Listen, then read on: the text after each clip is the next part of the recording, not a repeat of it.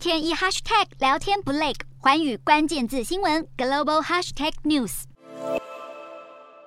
美国总统拜登在美洲峰会上宣布启动美洲经济繁荣伙伴关系，促进美洲国家未来在粮食、卫生、气候、移民和经济成长等领域合作，希望协助美洲国家疫情后的经济复苏。拜登努力想在经贸上拉近与中南美国家的距离，原因之一是对抗中国这几年来不断在中南美洲扩张的经济影响力。根据路透社分析，美国在中南美洲的贸易地位已经在川普时期被中国取代。若将美国最大贸易伙伴墨西哥排除在外，其他中南美国家二零二一年对中国整体贸易额高达两千四百七十亿美元，远远超过对美国的一千七百四十亿美元。而中南美国家在商业、经济和科技方面都跟中国紧密合作。美国官员也透露，这一次为期五天的会议中，拜登将宣布一项三亿美元粮食安全融资，预防未来可能爆发的粮食危机，并在五年内培训五十万名中南美医护人员，以应对全球公卫挑战。而在气候方面，美国也承诺协助加勒比海国家适应气候变迁与发展低碳能源。美国国务卿布林肯也在会中重申推广民主自由的重要性。只是中南美各国不管在政治或是经济方面差异性都非常高，因此峰会中所提倡的美洲伙伴关系是否能有效落实成了一大问题。